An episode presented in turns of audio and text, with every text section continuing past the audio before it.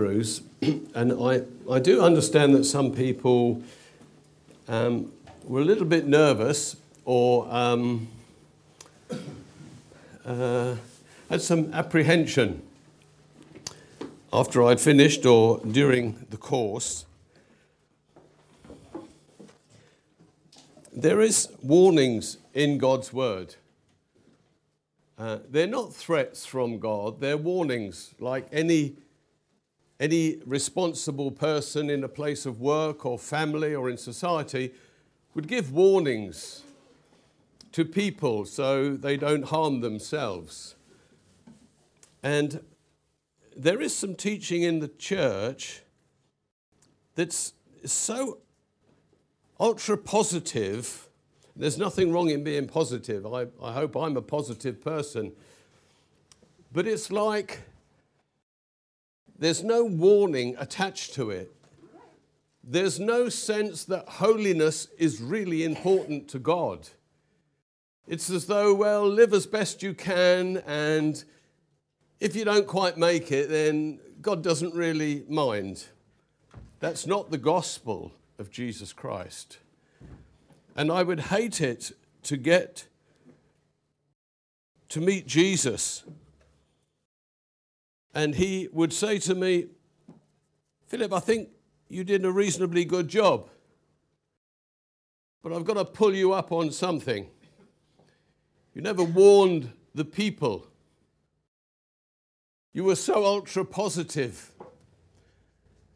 You never warned them that there were dangers, that there was an enemy to their soul who would destroy them, and whatever church they were part of, if he possibly could. So I'm not afraid to warn you. If you ever don't understand what I'm talking about or you become nervous, that door is always open to you. If I'm not there, probably Lee will be in the other door and come and talk to him. Please, don't be anxious, don't be fearful. Talk it through. If you don't understand things, come and talk it through. The other thing, when we went through these teachings, we came, when we were doing the third warning in Hebrews 6, about foundational teachings. They're the foundational teachings of Christ or about Christ. This whole Christian faith is about Jesus Christ. It's not about a church or a kingdom. There is a church, there is a kingdom, but it's about Jesus Christ. It's about our relationship with Him. And he talks about elementary teachings being the foundation of our lives and these in place, we can build strong Christian lives. You can be thinking, in an analogy to this, of a building. In a building, if you want to build a, a strong, high, tall building, you have to put a very strong foundation into the ground. Bigger the building, stronger the foundation. And so when he highlights these six foundational teachings, they're not flimsy things that can just be explained by one sentence. We want everything simple, easy. The kingdom of God and the things of God and the things of eternity and the teachings of Christ, they are not simple. Some of them we have to apply some real thinking to work out what God is saying. God has to speak to us and lead us by His Spirit to open up truth. So, these six things here, we can read them out what they are repentance from acts that lead to death, faith in God, instructions about baptisms, the laying on of hands, the resurrection of the dead, and eternal judgment. These are not light teachings, they are very strong and powerful teachings. My fear is if they're not in place in your life, you cannot build a strong Christian life. And so it is the responsibility of those that stand before you to tell you what these foundations are, to encourage you to uh, encourage you to build strong foundations into your life so you can build a strong Christian life. If you don't, your Christian life will implode. If you try to build without laying a foundation in your life, it will implode. So I'm going to work through these. Some I might knock over on one teaching, although I haven't gone to the full depth of it. Others are going to take many more than just one teaching. So you know where I'm going. I love a series, I don't have to think too much about what I'm going to speak on next. But I still have to do the digging and the building and the work and be able to open it up to you so it becomes real and important in your life. And these teachings are important. So let's do the first one. It is repentance from acts that lead to death. If you think that repentance is simply realizing that you are a sinner, so you go to God and you say, God, I am sorry for what I've done, and you believe you receive His forgiveness, and that's it, you're miles from the truth. It is not as simple as that. There's a lot of other things about repentance from acts that lead to death. So let's get going on this. I think, I think the Bible sometimes is difficult to understand because the words that we read they don't mean the same things as the words that we use every day. And to add insult to injury, sometimes from scripture to scripture, the meaning of the word changes. You said, Phil, it's hard enough reading the Bible without you now saying that the words don't mean what they say. They do mean what they say, but not often in the context of which we might use them. So, what does repentance mean? You think, okay, if I've offended somebody, I need to go to that person and show repentance. Tell them I'm sorry for what I did, maybe make some amends, receive their forgiveness, and move on. That's it in its simplicity as we would deal with it here. The word repentance actually means a change of mind. It actually has absolutely nothing to do with saying sorry to God whatsoever. Now, when you repent, when we understand what it is, you might say sorry to God. You might cry. You might feel bad. But that has nothing to do with repentance. Repentance is not a thing of the emotion, it is a thing of a decision. I will repent. I will turn around. I will have a change of mind. Without the change of mind, you can cry till you die that's not repentance. It's not. You might feel sorry for what you did, but without the change of mind, without reversing your actions, repentance has never taken place. Some people do uh, cry a lot, say sorry a lot, feel bad a lot, but they've never repented. Because if they had, they would just concentrate on turning their actions around. I remember doing something once which was quite serious. And I prayed to God to put it right, and I wanted to feel bad. But as I prayed, God never let me feel bad. I thought, God, just put some heavy thing on me. Make me really want to grovel and, and cry to you even more so I could put it right.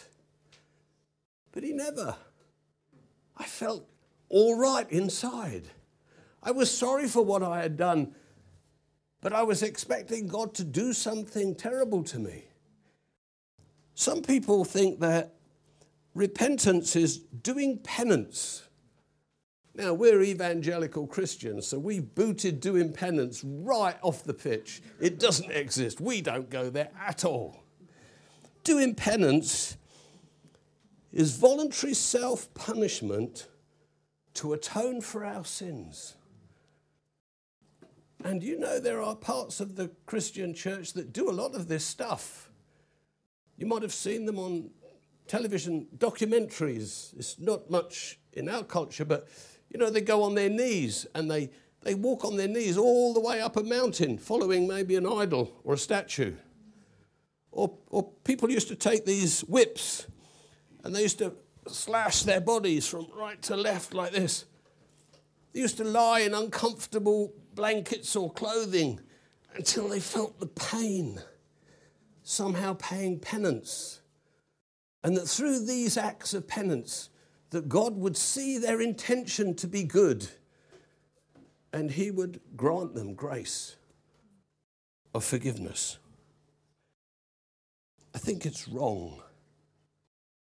From the Word of God, I realize that true repentance is an inward decision to change my mind about something.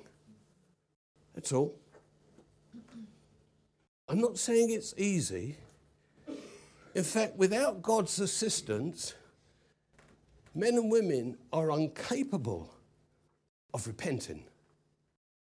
You cannot repent unless God ministers His grace to you to make it possible for you to understand, decide, and then turn around and come back to God. Nothing starts with you, everything starts with God. See, sometimes we discover in our lives we are doing something wrong. So you go, right, I'm going to change this. Don't bother trying. It won't work. God won't let it work. You're not capable of changing anything in your life. But if you realize that something is wrong, what you seek to do is receive the grace of God so it becomes clear the wrongness of it, and then He gives you the power to turn and walk back to God, to walk in a new direction. Don't ever let me hear you say you're going to try harder. I will say it as quickly as I can. Don't waste your time because you can't do it. Not possible. This is a foundational doctrine of the church. How many millions of Christians are trying to work harder to get it right when the foundational teaching says you can't? It's not possible. But God has made it possible that we can repent and come back. So let's open this up a little bit further. The most wonderful teaching that Jesus brought on this whole subject was a parable, it was a story. It was the story of the parable of the prodigal son. I'm sure the vast majority, you know the story well. If not, I'll go through it just quickly. A father has two sons. One appears to be a very religious boy who is going to stay at home. The other, he's a bit wild. It says in the NIV, he wanted wild living. He spent what he had on wild living. Well, he had no money for his own. So he says to his father, When you die, I will have an inheritance. I'll strike a deal with you. Give it to me now. Give me all that you can now, and I will go and I will enjoy my life. I will live the way I want to live. Now, amazingly, God does this. The Father, the Father represents God. He gives him this money, and off he goes, and he lives the life that he wants to live. He lives a wild life. A wild life is a life that is lived independent of what God thinks or anyone else. In the common vernacular, you don't give a monkeys. You do exactly what you want to do to satisfy yourself. So he does this. Of course, his money goes and runs out eventually. He probably doesn't like the idea of working too much. Uh, while he's got plenty of money, he's got plenty of friends, then eventually it all goes. And he finds himself hungry, he finds himself lonely, he finds himself standing there in rags. Then he makes a decision. I don't know if emotions had anything to do with this. Maybe there was a strong feeling of self pity. I don't know. Poor me.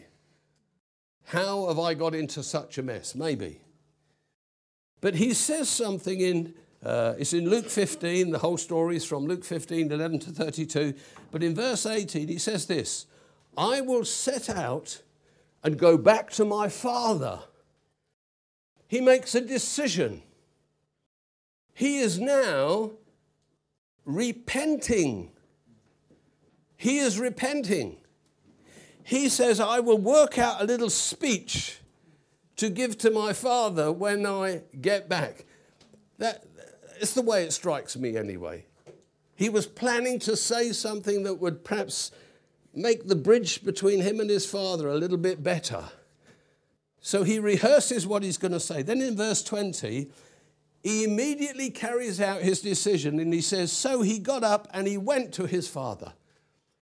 Can I say to you, without God's grace on him, we can sometimes come to our senses, but to turn and go back to God is a work of God's grace. You cannot return, even though you come to your senses, apart from the grace of God giving you the anointing and power to turn and walk back to Him. You know, as I read that story, all my life when I read that story, I thought when the father greets the son and he starts to spout out this speech that he's prepared, I've always known that the father never listened to a word of it. He wasn't moved by these words. In the same way, when you're on your knees going, Oh God, forgive me. Honestly, he's not moved by that stuff. What touches the heart of God is you come to a decision about the direction of your life is so wrong, is so away from God, that you say, God, I want to come back to you. And somehow God ministers some grace into your life that you're able to get up that day, change the very direction of your life, and go back to God. Imagine what changed in that young man's life. Everything. His arrogance, his pride in walking away, what he wanted, what he desired. But somehow God ministered a grace into him that he was able to turn around. See, it takes the power of God to do that. He wasn't thinking, oh, I'm going to I'm to miss out on this independent life, doing what I want, uh, being away from home and my father's. No, no. That's what humanity in us would have said. But the grace of God came upon him and he had the power to turn and to go back to his father. Do you know, when we were born into this world and we could make some decisions on our own, we all left home. We left God and we left home. All have sinned and come short. And Isaiah tells us, like sheep, every one of us has wandered to find our own path and our own way. We've gone away from God, away from the Father, away from the home. And at some point in your life, the grace of God came to you. And you had ideas and thoughts of turning and coming back to God. Life sucks where I am now. I don't like this. You're coming to your senses. But it's only by the grace of God that you can turn and start walking back to Him. I would presume that if not all, 99% of you have done that. You never came to God. He, he brought this grace of repentance to you, and you acted on it. You received the grace of God, and you moved in a direction towards God. You must stop. Change your mind, change your direction, change the course that you're on, face the opposite way, turn your back on whatever life was to you, and start moving towards God. That's repentance. So when his son is coming up the road, the words aren't important. He knows he's repenting. He knows he's laid hold of the grace of God because if he hadn't, he would still be there with the pigs. He knew he had laid hold of the grace and he didn't need a speech. He was there. He was there.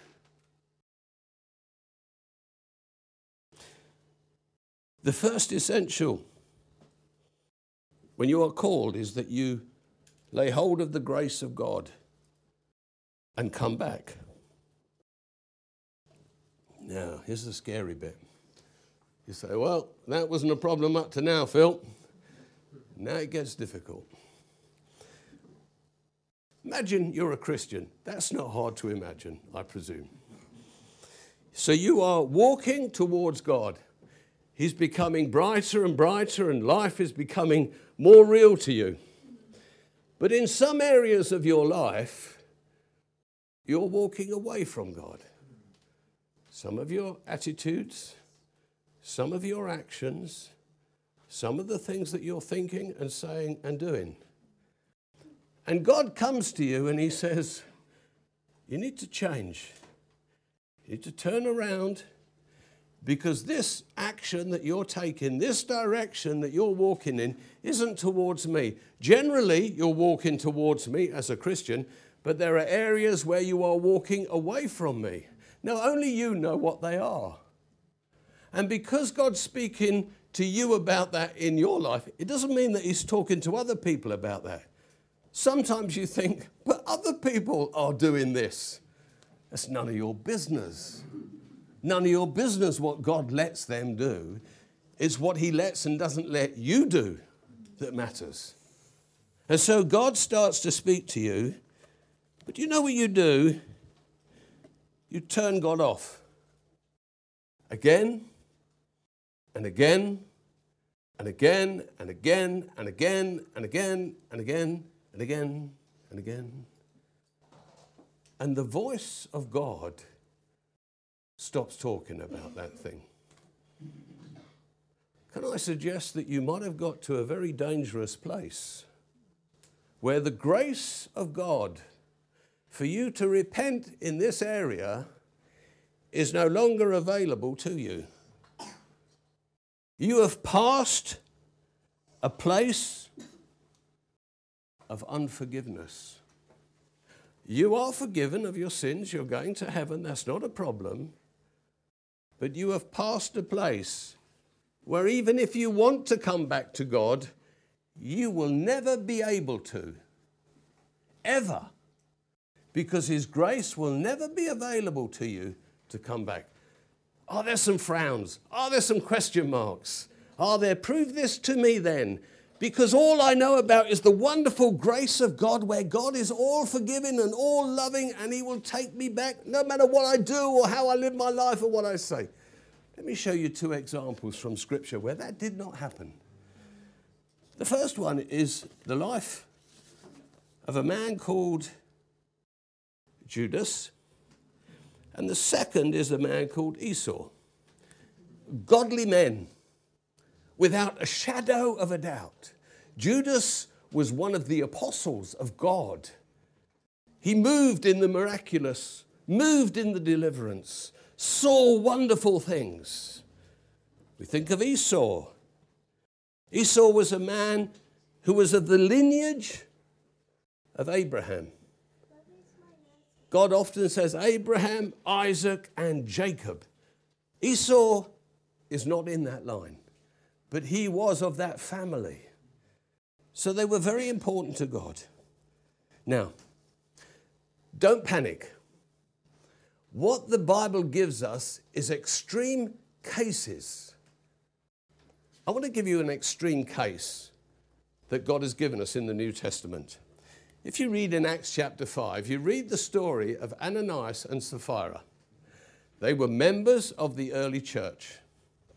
They had some land, and they either wanted popularity with the apostles or favor with the church. They wanted to be seen in a very positive light. I'm not quite sure what it was. But what they did, they sold their land. They kept a portion of the money, and it was their land, their money, to themselves, and they gave another portion to the church. But they made out as though they had given everything to the church.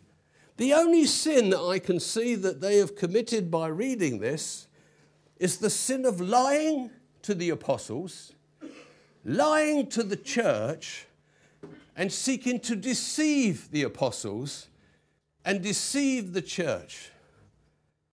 And God, on this occasion, causes them both to drop dead. Now, I'll tell you something. Since that day, millions upon millions of Christians have lied and deceived or sought to deceive the church. May I suggest that even you have? You go, what on earth do you mean? Have you always been 100% honest with your brothers and sisters? Have you always been 100% straightforward with the leadership? Or has there been some deception, some lies in there? Now, all I'm saying is God is fully within his right to take you out so you don't mess this church up anymore. But he doesn't. Because of his great grace, he lets it happen. He's patient with us and he's tolerant with us. But he could, couldn't he? If he did it with Ananias and Sapphira, he could do it with you, and you wouldn't have a leg to stand on to argue your case. But God, in His grace, allows that to happen. They were an extreme case to show you something. When we come to Judas and Esau, can I suggest to you they too are extreme cases? Probably none of you are continuing in a sin where you have gone beyond the point where God won't grant you the grace of repentance. I would think it's probably safe to say that. I don't know, but probably it's very safe.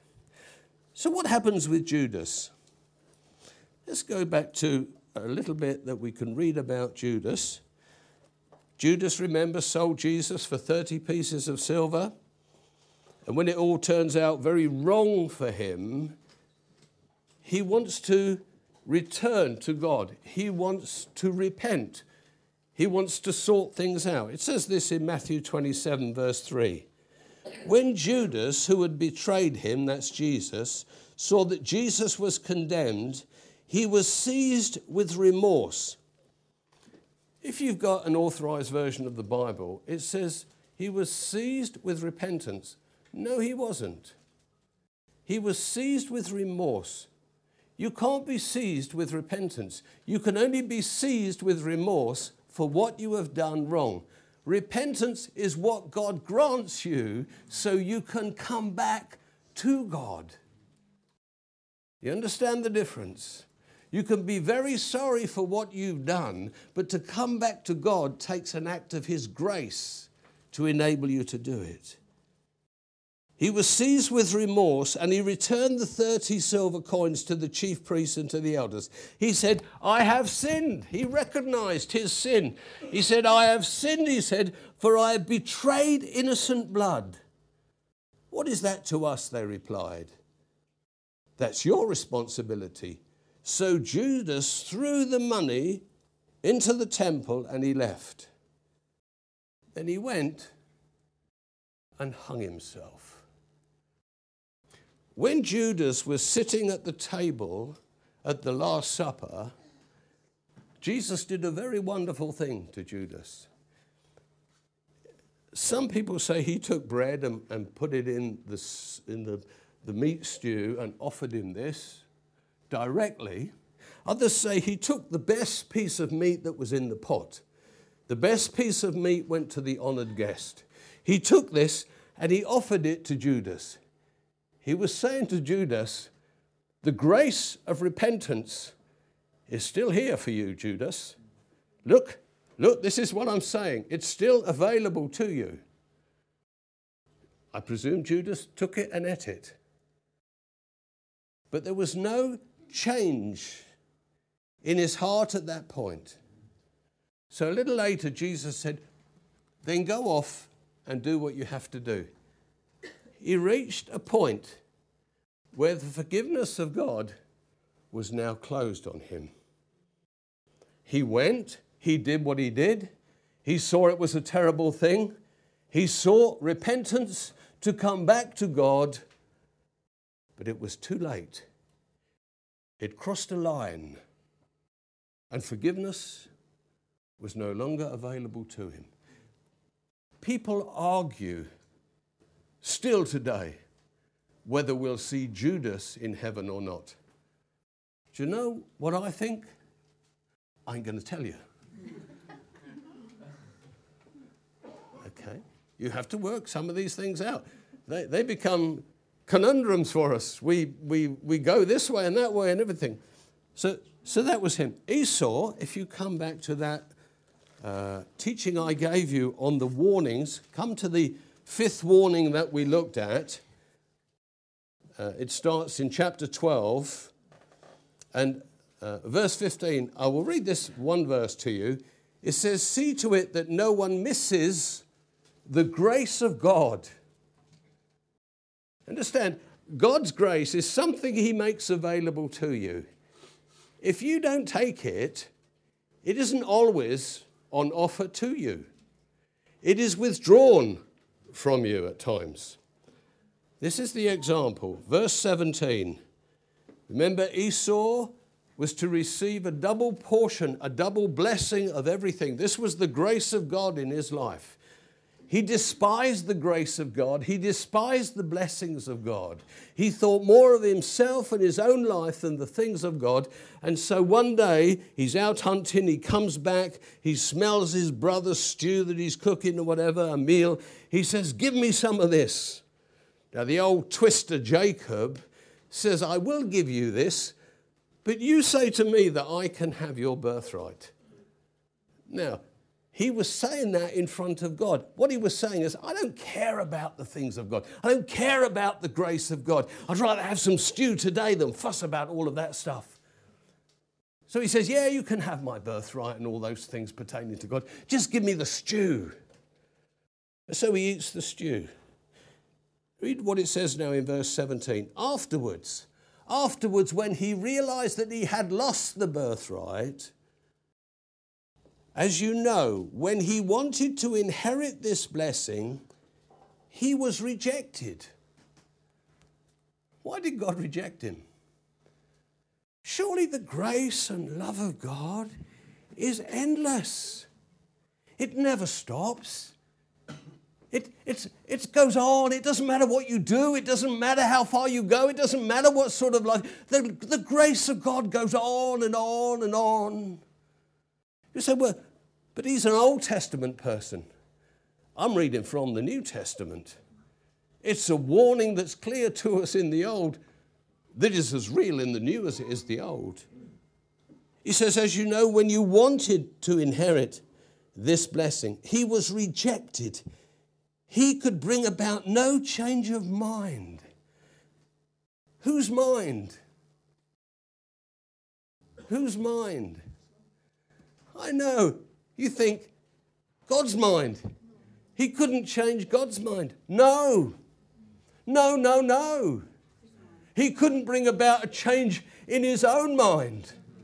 Do you understand? God was not going to change his mind. He had gone beyond a place where God was going to change his mind. He was in a place beyond where the grace of God regarding repentance was possible to him. And so he couldn't get it into his mind. Remember what I said repentance was? It's a decision. It is a change of mind. He couldn't get that change of mind to enable him to turn back and walk back to God. He wanted cheap grace. Cheap grace isn't new, cheap grace is old. He was saying, God, somehow give me some cheap grace so it's all all right again. God said, no. No, no, no. So, Phil, I thought it was going to get better. Do you know, I sat down this week and I thought, God, I've been hammering these poor people, like with all these warnings. Give me something good. Give me something I can just be ultra Phil positive and bless them. And they go, Oh, that was really good, Phil. We feel really good about that. And then I felt the Lord say, You had those inquiries about the six doctrinal. Tell them what these teachings are. And I thought, Right, that's it. I'll start. I'll just leap right into this. And then I come up with this. And I go, Oh, Lord, I'm going to be on them again. They're going to go home worrying a little bit where they thought everything was all right, rethinking their theology again.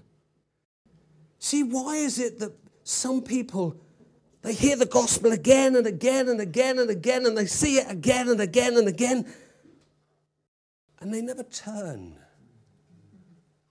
Now, I hope that they haven't reached that point. I pray that if there are people in your mind that you're praying and say, God, I pray that in this particular case, your grace will go further than it's ever gone before. And God wants you to pray those prayers. He does. I pray that for my brother. My brother has stubbornly refused the gospel of Jesus Christ for 60 years. He's one who you might think God said, I'm not bothering anymore. But I get before God and say, God, keep going. Keep showing him more grace. Keep extending the grace of repentance to him. Please keep going with it, God. Please keep going with it, God. And I believe that. I believe it'll go right to his deathbed and he will turn and come back. I believe it. You say, why? Because I choose to. I choose to believe in the goodness, the goodness of God. I choose to believe that as a child of God, He loves me more than anyone else on the face of this earth, all of you, and He'll do this for me. I believe that.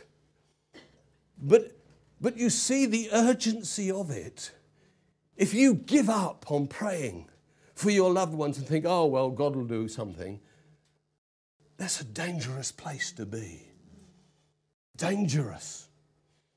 Keep going to Him. No pleading, no crying. It says in the Word of God, don't cry over your children because they're distant from me. Come with confidence and faith that my grace will be extended more to them. Esau did not find his way back.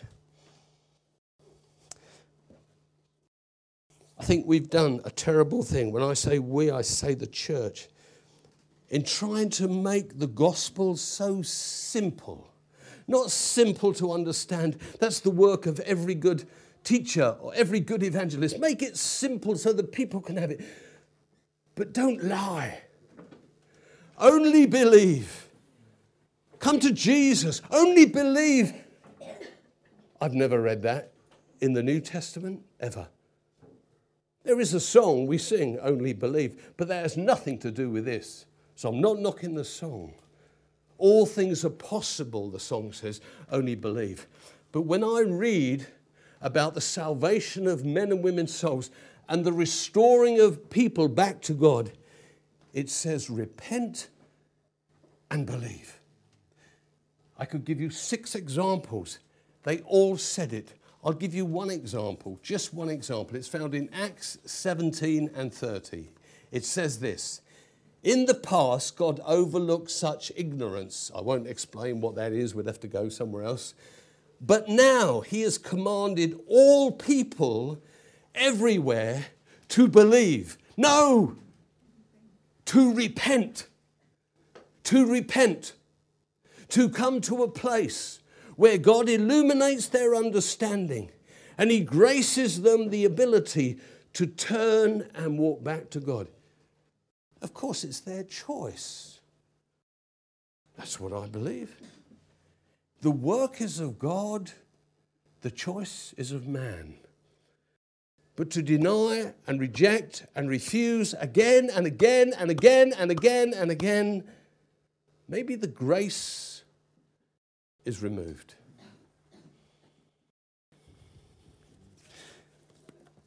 One little thing, finish off with. Finally, we are to repent from acts that lead to death. What's that? Well, doing things that would take you to hell. I know it sounds like that. It has nothing to do with that at all. It's good if you have a Bible and it's got these little, you know, it had little letters after certain words. And you, you should always read what it says because it's an alternative rendering of what that could mean. So let's have a look what it says here. Uh, it, I think most people have got them in their Bibles. Um, it's quite common. So it says this um, Repentance from acts that leads to death. Little a, go down the bottom. From useless rituals. Oh, I never thought it meant that. Well, start thinking now. He will grant you repentance so you can turn from rituals that will lead you to death. Religious people, and you are not religious people, religious people believe that rituals bring them into favor with God. And we Christians can believe the same thing.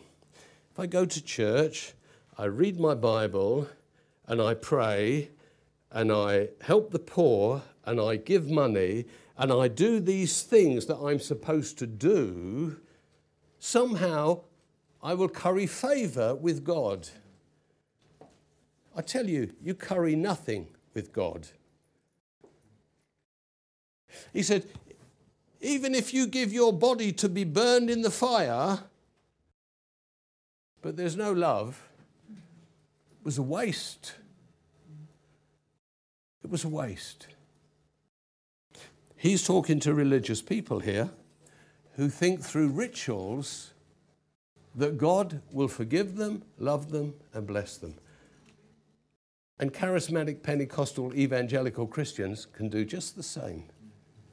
God doesn't treat you better because you go to church or give money or look after the poor. He doesn't do that. Now, you say, all right then, thanks, Phil. We won't bother anymore. We'll just crack on. We won't do nothing. No, I tell you something. When you come to a place where God speaks to you and turns you around and you start walking in the direction of God, God becomes bigger and bigger and bigger to you. It is an automatic response to help the poor, to be generous, to want to go to church, to read your Bible, to pray. Soon as you start walking towards God, these things are an automatic response. God ain't going to give you nothing for reading his Bible or praying or giving your money to the poor. He's not going to give you nothing because you've got everything already. He can't give you any more. But the response in when you walk to God is you will do these things. You're not doing it to get anything for Him. Otherwise, they are acts that will lead to death. See, they're not bad things, they're good things. but we don't mess with them anymore. Apart from the working of God's grace and the moving of God's Spirit, man left to himself is incapable of repentance. But when God shows you something, He is saying, Listen, I haven't showed you this to embarrass you. I've showed you this so you would know my grace is available for you to turn. But you cannot do it on your own. So pray, God, give me the grace. God, I want to lose weight. Oh, God, give me the grace, God. Left to my own devices, I'll be a fat munter for the rest of my life. My God, give me the grace. There are far more serious matters to deal with in our lives, but God covers every one of them. God bless you.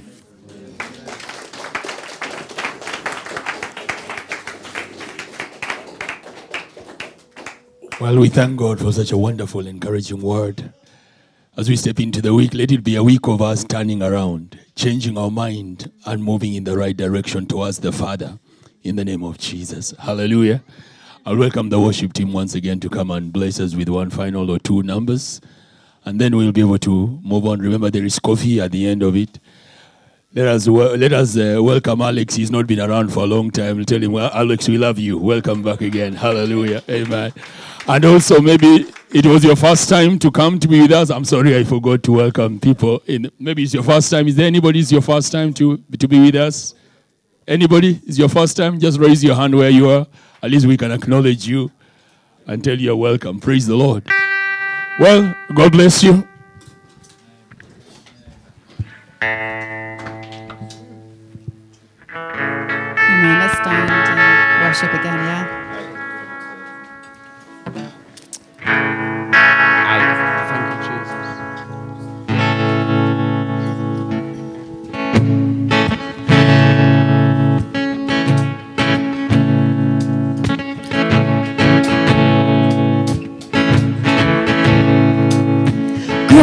That flows like a river.